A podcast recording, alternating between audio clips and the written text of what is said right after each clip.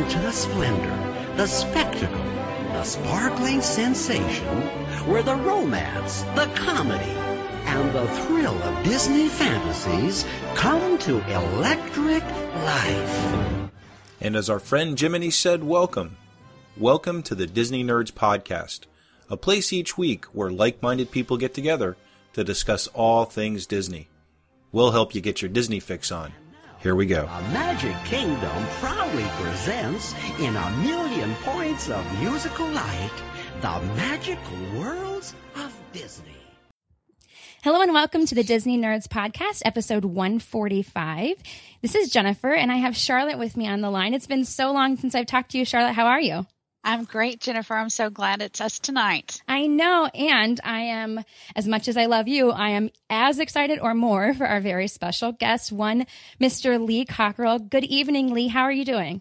Hi there. I'm good. Thank you. Good. Well, I'd mentioned offline that you and I had met one time at Podcast Movement previously, and um, I sort of put my foot in my mouth with Jody. I said, I'm kind of excited to meet you too, but I'm really just here to see Mr. Cockerell. So he was so gracious, and he's actually been on my show since then. So uh, I think no hard feelings, but he's, a good man. I he, enjoy working with him.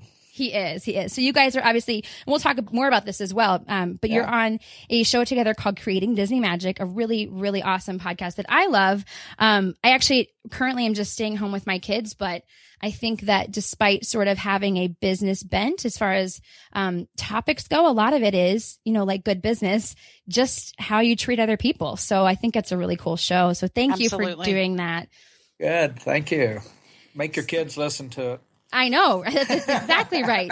It's helping me, honestly, it's helping me remember what things are important to teach them. So, um, as much as our listeners, you know, are Disney nerds and they kind of come for the trip planning and escapism and the details. And uh, the reality is, as much as they'd like to, you know, they'd like otherwise, they all have other things they do and, you know, um, either jobs or responsibilities at home. So I know that they are going to just get so much from you. So I'm excited to share you with anybody that might not know them, but a lot of them probably already know you. You, of course, were the executive vice president. Correct me if this is wrong. Executive vice president of operations for the Walt Disney World Resort. Correct. That was like your that is last correct. title. yeah, that's right. You did other things as well, though, both stateside and in Europe.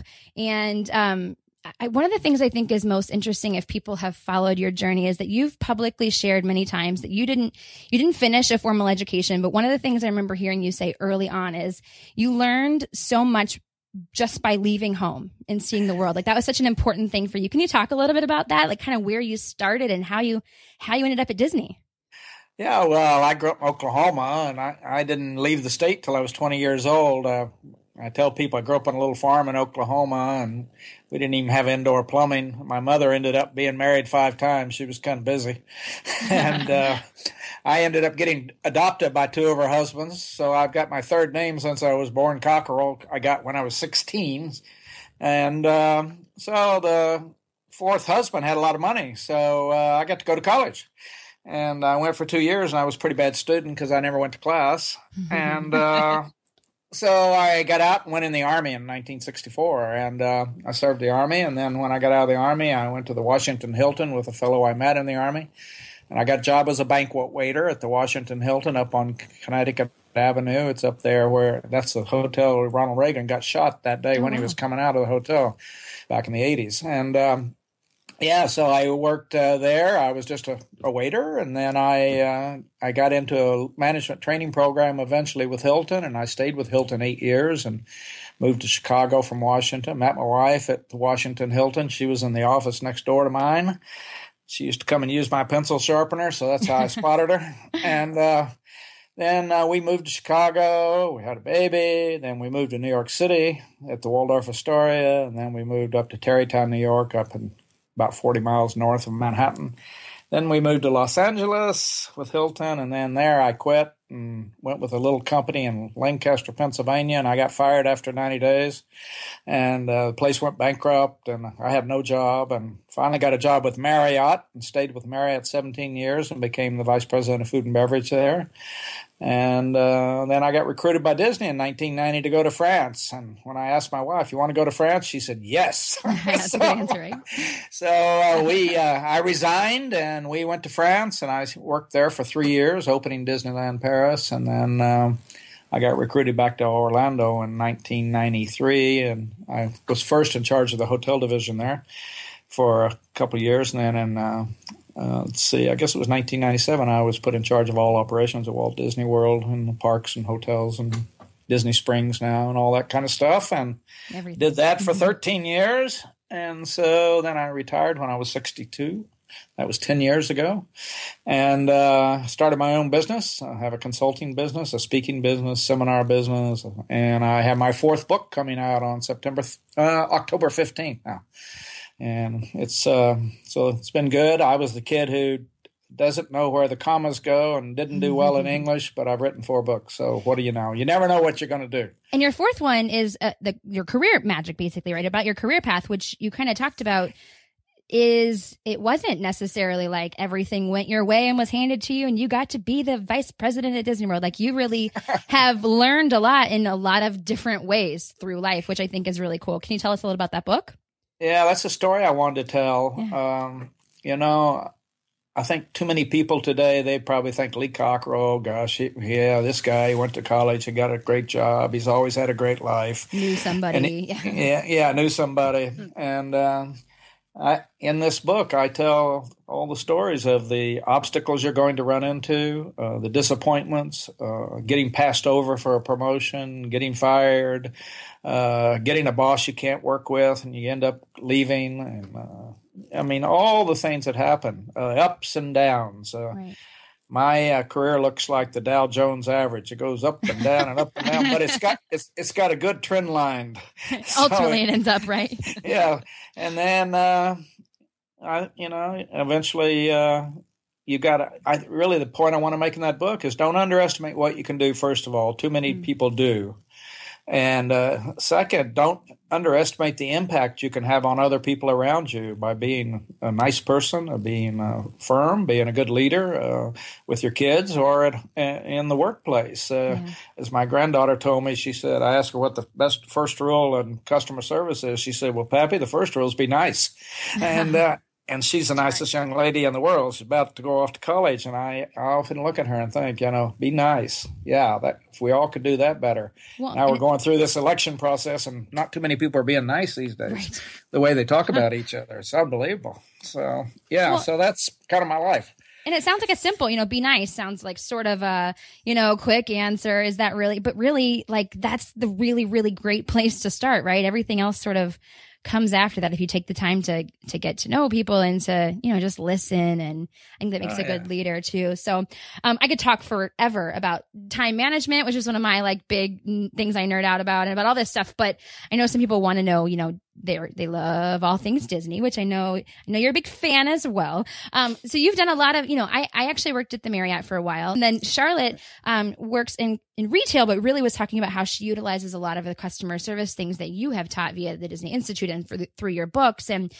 But you've had all these different experiences, good and bad, up and down. What do you think makes either from a customer service standpoint or the kind of details in the theme parks or, or both or all of the above, what do you think is the difference that makes Disney, you know, Disney magical because the Marriott has great customer service and yes, other companies, do. other companies that you worked for are top notch, but they're not Disney. What makes Disney Disney to you? The uh, there are three things Disney does better than anybody else and I learned that when I came to Disney. I thought I knew a lot after I'd been in the hotel business all those years, and Marriott was fabulous. Mm. But I really learned the attention to detail when I came to Disney that everything matters. Yeah. That's the key. I think everything matters. And I just tell people at Disney, uh, we screen and hire better. We hire better people. We uh, make sure we understand people before we hire them.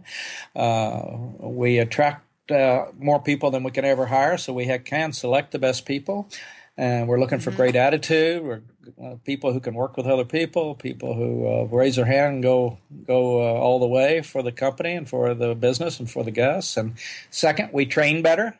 Uh, not only do we train people at Disney, we also test them and then we enforce the training. That's kind of like uh, somebody told me once that's like the army. I don't want to work at Disney. I said, yeah, that's what's that's the reason our army's the best in the world, is you're well trained and there's enforcement and you have to follow policy procedure. And so after you hire great people and train them, I think the third thing we do best, it's a great culture. People come there and stay forever. Mm-hmm. They don't want to leave. Right. We have very low turnover for the hospitality business. Uh, I think uh, we create a culture where everyone wakes up in the morning and feels good about working at Disney mostly. And uh, we work hard at trying to make sure every cast member matters and they know they matter. Yeah. And because everybody matters. And that's the first chapter in my book, Creating Magic, is remember, everyone matters. Everyone is important. And right. if you don't believe that, you're not going to be successful in life because I've been around the world many times and I've not found one person in the world that doesn't think they're important or has a point of view or wants to be listened to or wants, wants to be to respected. Feel, yeah, yeah. I mean, all those good things. And it's so simple. And, and I think it's things your mother probably taught you and taught me and my grandmother. And sometimes we forget when we get into business that it's not that much different. And, uh, it's a respect for people. And because let me tell you, at the end of the day, your people are your brand. That's a, that's Disney's defining difference. We got rides. Everybody's got rides. Everybody's got shows. Everybody's got hotels. But we have people that are incredible. They'll go all the way. They'll take care of you at 10 o'clock at night, even if a manager's not around. They'll do the right thing. And, uh, that's the key. And anybody can do it, but you got to be committed to it because, you know, excellence is hard. It's really hard, and uh, you got to really be on it all the time. It's a state of mind. You got to really worry about everything. Everything's got to be right, and uh, that's what we try to do at Disney. And I think that's why we have the reputation of this kind of magical place. And uh, and uh, I always tell people we're so clear with cast members when we hire them. We call it the happiest place on earth or else. you know, I mean, there's days I didn't have a good day, but I acted like I did. Sure. And uh, and, right. we're putting we're putting on a show.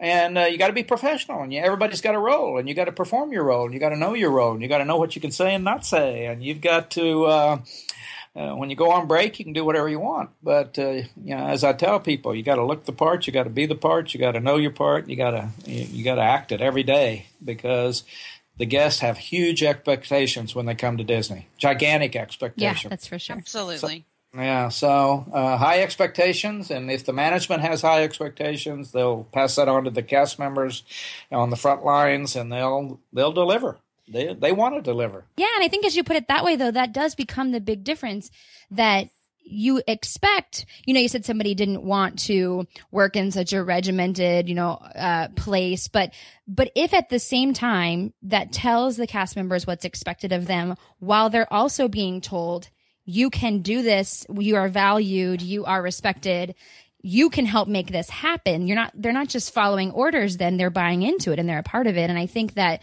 as you mentioned, like the, the cast members that are at the, um, food and beverage places and at the gift shops and at guest services, those are the ones, like most people don't get to talk to the vice president of operations. They're talking to like the person that's loading Peter Pan's flight. Like, and, and those people have to know that their job is super important and that they have the capability to make that guest day. And I think you're right. That's kind of get, it gets kind of squashed out of business sometimes, I think. So, well, it does a lot, you know, and at Disney, they're good about the management's good about uh, giving the cast members the latitude to make decisions for the guest and to take care of their issues all day long. And that matters. You got to have authority to be able to act so you can serve the customer right on the spot, not have to go look for a manager every time something happens. And uh, so, yeah, I mean, those are things that uh, just they add up they just add up over time, and uh, that's why you get that experience. It doesn't happen by accident, I assure you. As I said in the first my first book, it's not the way, it's not magic that makes Disney World work. It's the way we work that makes it magic, and uh, and uh, that's hiring and training and culture and treating people right and all. Uh, you know, one cigarette one cigarette on the ground's too many. And, that's uh, right. So Disney yeah. has created a wonderful brand and the people that work for it know that they are they are just as much as part of that. And um, I have a young college age daughter who has gone out into the workforce for the first time and uh, she wanted she called me concerned about what to wear to work and i said you are a ambassador for the brand of the company you are going to work for and you set yeah. yourself forward for that and um, I don't care if everybody's dressed in jeans. You you show up mm-hmm. and you mm-hmm. show up right. you show up nice. Wow, that's great be- advice you gave her. That's the best advice you could have given her. People say, "How can you be successful?" I said, "If there's ten people doing what you do, you make sure you're the best one.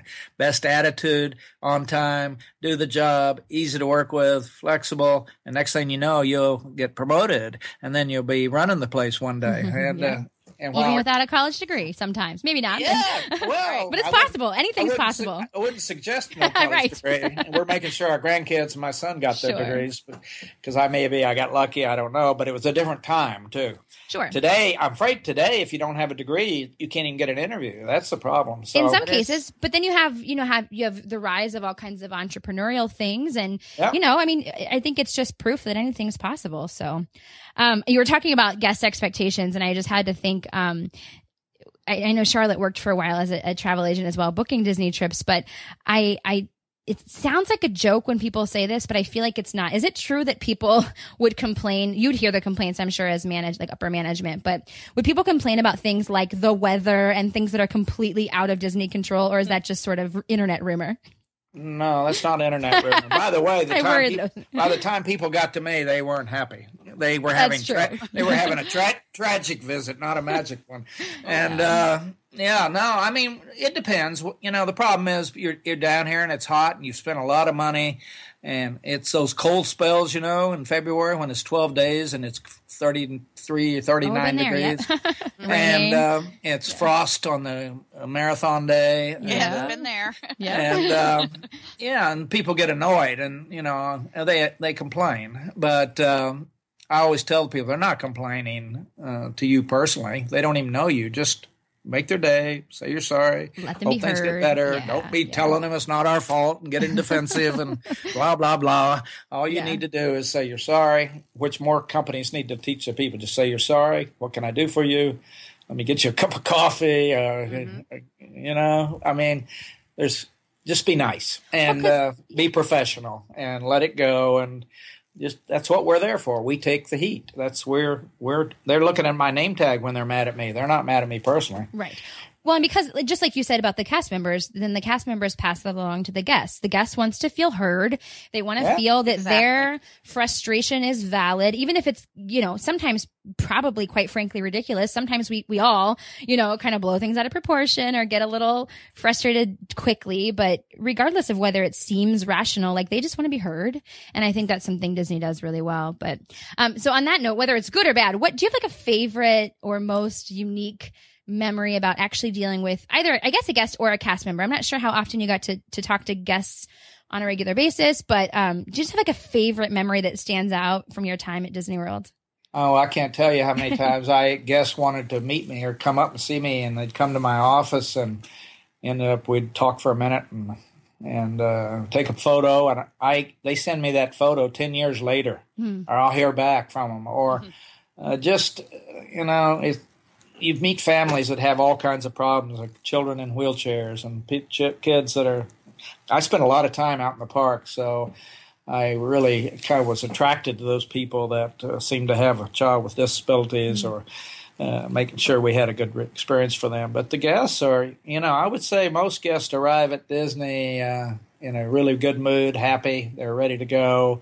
And uh, that's why we've got to even work harder because uh, it's not hard to disappoint somebody if they have really high expectations. And, That's true. Uh, and it's a busy place. I mean, to get a dinner reservation, to get in the parks, get the parking. I mean, and that, everything's got to work, and it's got to work right. And uh, so that's why we keep focusing. You know, the average guest comes to Disney about every three years for their whole life. Uh, this is the you know, probably the guests you're talking about on your show is uh, they they come there a lot. Right. And, yeah. Uh, yeah. And uh, you know they know what it's supposed to be like. In fact, I would tell you that probably a lot of the guests know more about Disney than we do. And uh, seriously, I mean, they know Especially everything with, now with like the internet and yes. how much you can share. Yeah, yeah. Oh yeah. I mean, I met I met a two ten, a ten and twelve year old had been to Disney fifty times. They're from New York. Their parents come all the time, and I met a man and his daughter who come for two months every year and stay at Disney. Wow. I mean, I mean, and all of our listeners just got really jealous. yeah, right. There's there's a hundred stories, thousands of stories like that. Of uh, there, there's a reason they met their wife there. Uh, yep. They were on a school trip when their senior year, and it was magical, you know. And yeah, yeah. They fell in love with some boy that night, and got married.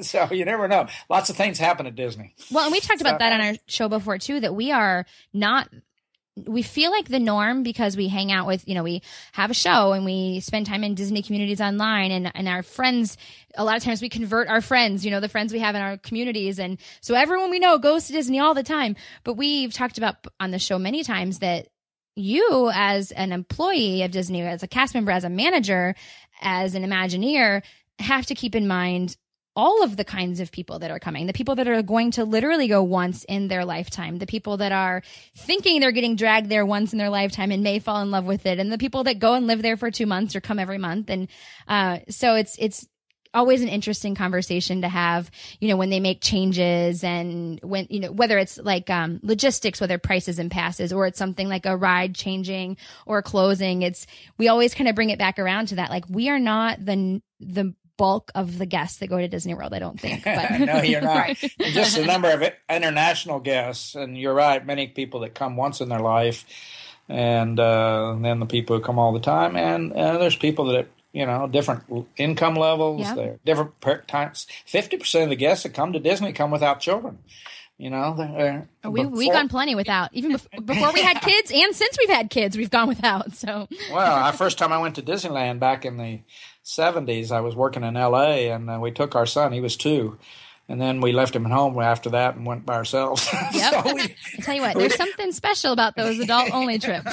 yeah, exactly. it was much more fun. So, uh, yeah, it's a pretty special place.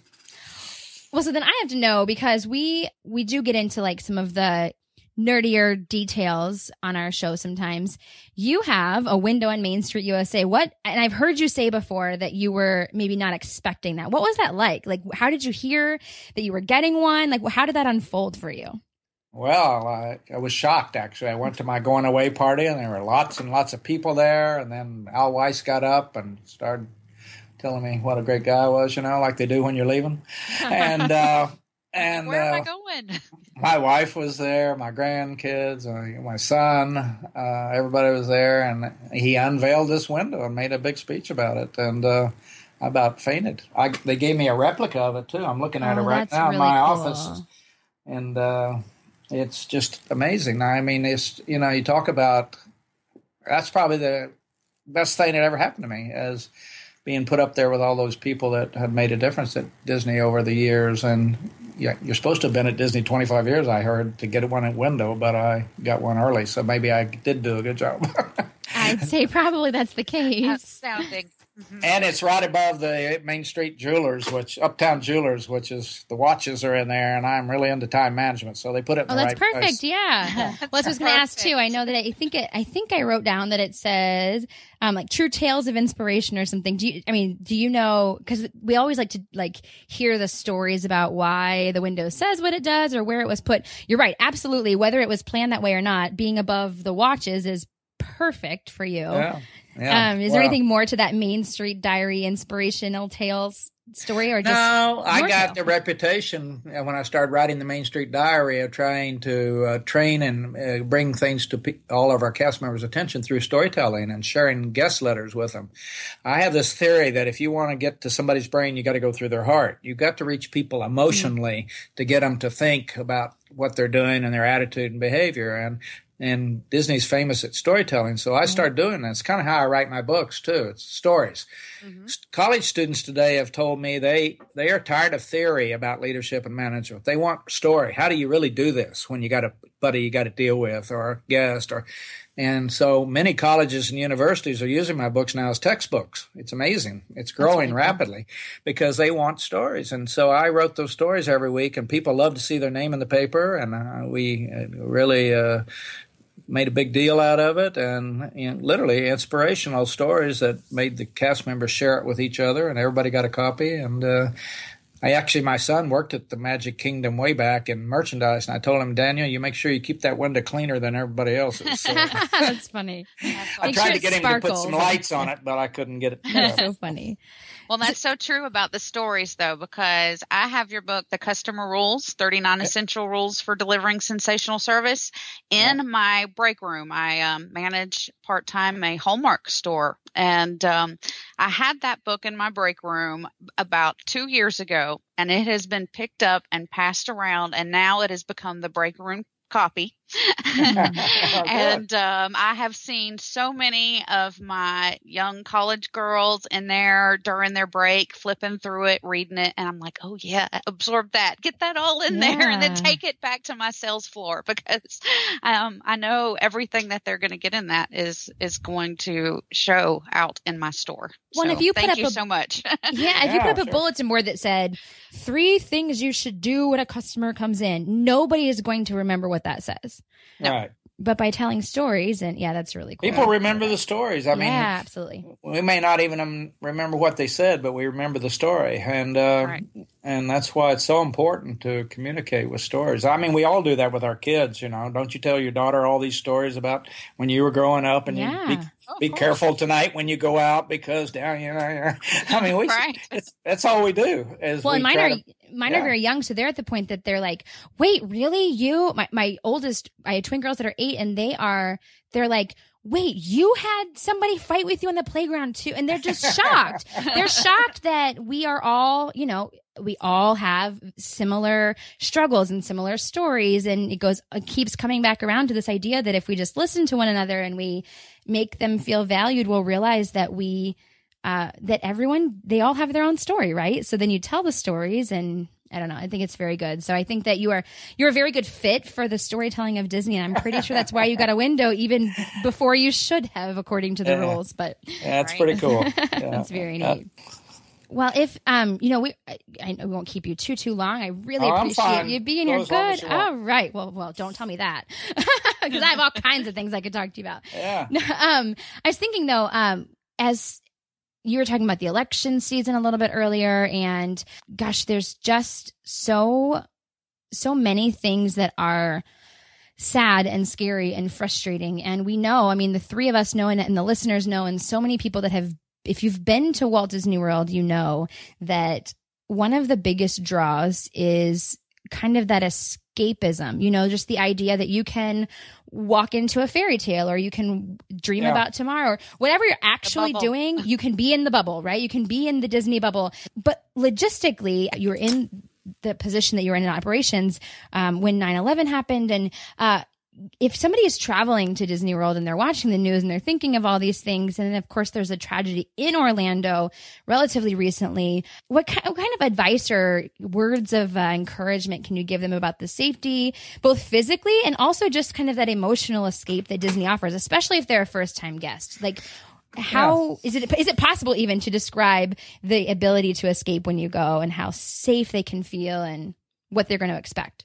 Well, I think that's been a big deal for Disney because it was we always felt it was safe, but after 9/11 we did we we really tightened it up. We I mean it is the guests would be very impressed if they knew all the things we're doing to make sure they're safe. We have 1,200 security people at Disney, and 50 police officers on the property, and uh, you know we cameras on every car that go in, every hotel, every. We put cameras in back way back, and uh, crime, you know, petty theft and breaking into cars all went down 90%.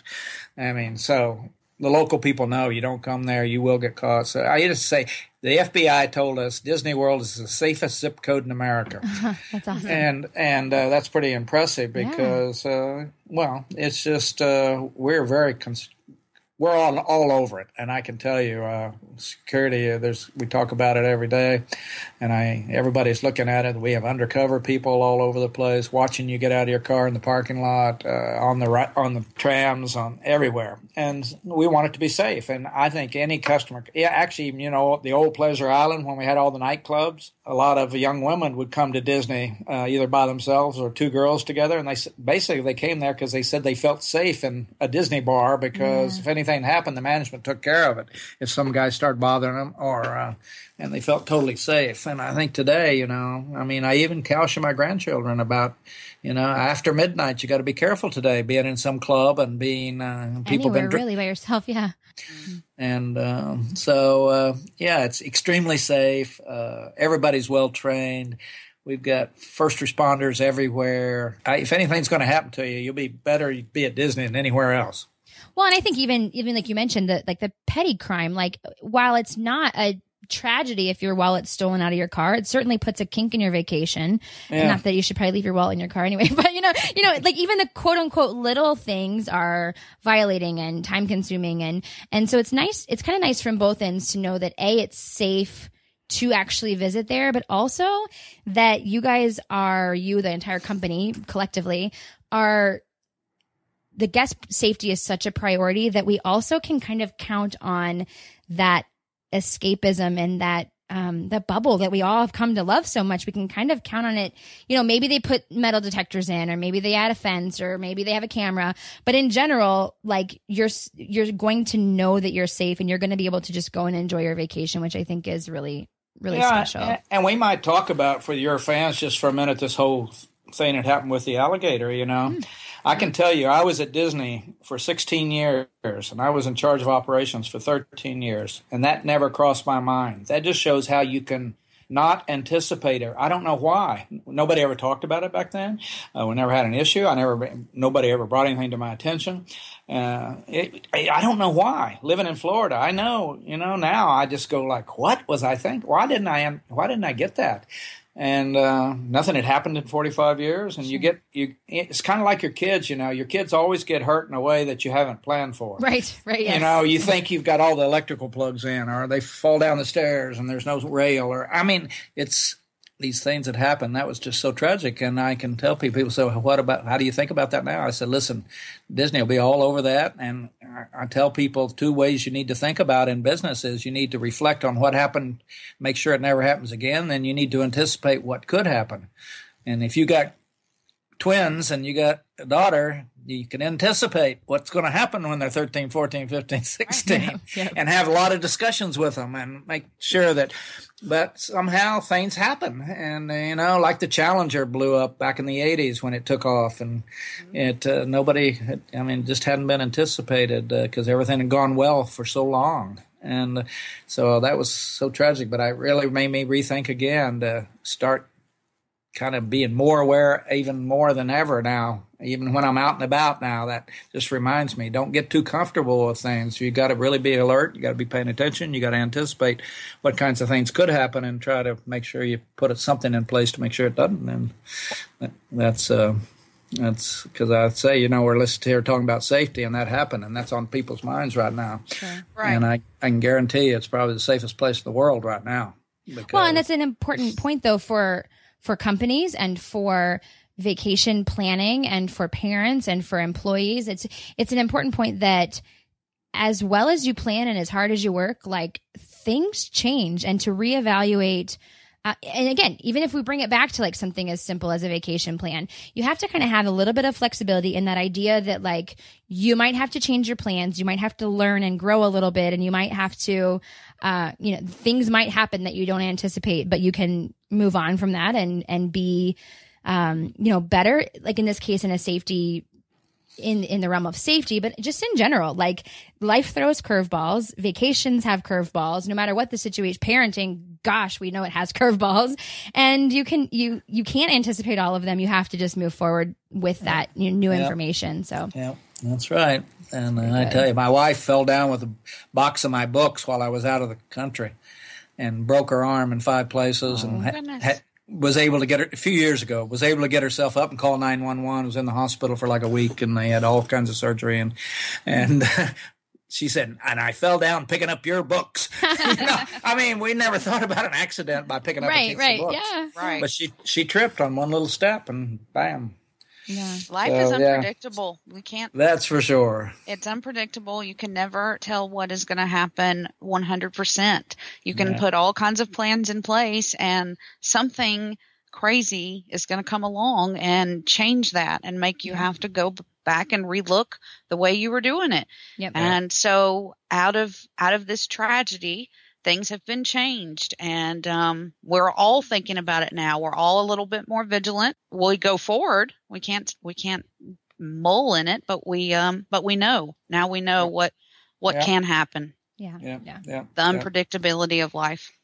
Well, uh, I want to make sure that everyone, I kind of mentioned at the top of the show, but I want to make sure that everyone hears kind of where your books are at your website. Is that the best place to kind of keep? Because I know you have a new one coming out. So, yeah, if you want to know about anything that I do, it's on my website, leecockerell.com. Um, the books are on Amazon and Barnes and Noble, wherever. Yeah, and my, my podcast is on there if you want to look at it there. Actually, it's amazing. Uh, uh, some company put up a phone number out there. I heard that. Did you? Yeah, yeah. It's or we can get that number from Jody. But yeah, absolutely. Uh, it uh yeah you can call and i called it up and there it was uh, that is so cool so i actually now i should ask you so i'll clarify for people who are listening if you're listening to this podcast you probably already listened to podcasts and you should go immediately find creating disney magic with lee cockerell and jody maberry we can link to it in the show notes as well um, like i said it is really really good just good. It's good. It's it's, it's short. Mm-hmm. It's short and an easy listen. I mean, it's, it's 15 or 20 minutes and it's um bits of wisdom about business, but also about just life in general.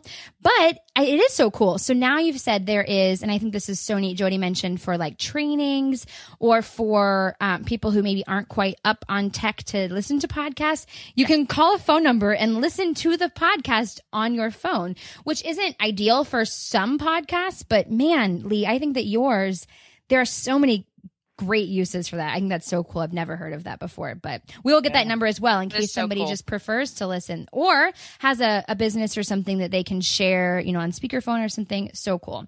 It's very neat. But I, I do love your show and I, I, I love your books and Charlotte obviously loves your books and has yes. implemented them. and I know Jimmy and, and Ed and Sam would have loved to have talked to you as well. But in their honor, I have to ask the question and it's a, it's a little interesting going to you because you've got such a history with the company what makes you a Disney nerd or when were you a Disney? You know, did you love Disney before you worked for the company or did you just sort of happen to be recruited there because you were good at the hospitality industry? What makes you a Disney nerd, whether it's pre Lee Cockerell, vice president of operations or post? Well, as a child growing up, of course, Disney programs are on and cartoon and all that, but I liked Disney before I joined them. And I tell people, I didn't just totally passionate about Disney for about a year, year and a half, because it takes time to understand how great it is. Mm. You know, for me, I was recruited because I had a strong management experience in f- food and beverage and operations, running restaurants, opening ra- restaurants. So that's why I got recruited. And, you know, when I arrived, it was a good job. I thought it was a great job. But it, later on, it's more than that. And uh, it really strikes your heart as you get to know how important it is. Uh, one lady said to me one day, Lee, can you imagine the world without Disney? And I said, you know, that's right. That's pretty cool. And uh, even the troops, when they deployed to Afghanistan and Iraq, most, many, many, many of them, their families came to Disney before the soldier took off. That's cool. And it was the first place they came when he got back and because uh, I think you just what you said earlier, getting away from the reality of life and having some relaxation. So after this election season, we'll probably be booming with business. right. no matter what happens, so no matter out. what happens, we're all going to Disney World. That's right. That's yeah. So uh, yeah, it's a special place, and it, it really uh, it really rounded out my career and really who I am today and how I think about things because uh, there's nobody does it like Disney. Well, and I think likewise, you made such a mark on it. I mean, not, we, we joked about you having a window earlier than you were supposed to, but the reality is the Disney that most of us know, um, especially if we have like younger listeners are, I mean, you had a huge impact on shaping what that is today. So I, I just think that you do get, you get Disney. You get the story, and it makes sense because you were such a big part of it. But you get the storytelling, you get the um, the importance of people, and I I just so greatly appreciate that and appreciate you coming on. But I don't yeah. know if you have anything else you want to share. Charlotte has any other questions, but I'm just super thankful. with Jennifer, you get people, and that right there is really a lot of what makes people love Disney. Is because Disney gets people, yeah, and it's that storytelling and. um you have just you you're a legend i was so mm-hmm. excited to come and i've told everyone in my house my my son showed up with my granddaughter and i'm like i love you guys but i have to go there's a legend there's a legend coming on, and um,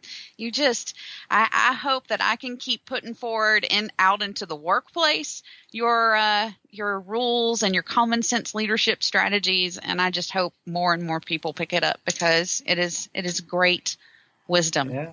Yeah, well, Thank thanks. It's great being with you all. If you want to do it again one day, let me know. And uh, well, we'll have you back on after we read your new book. Absolutely, yeah, I need a new one. after after you read my next book, you're going to feel sorry for my wife. How I drug her around eleven time moves in her.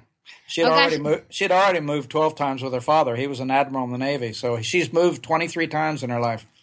Well, I might just end up having as much respect for her as I have for you because I've heard a lot of your story, you know, different things that you've been through and and you're so gracious to share those things transparently on your shows and in your books and yeah, I said to I said in the dedication is dedicated my wife who put up with me for 48 years, and uh, as we moved around the country looking for career magic, and we finally found it. We found out it was really our family and being healthy, and you know, as you get older and being happy, and yeah.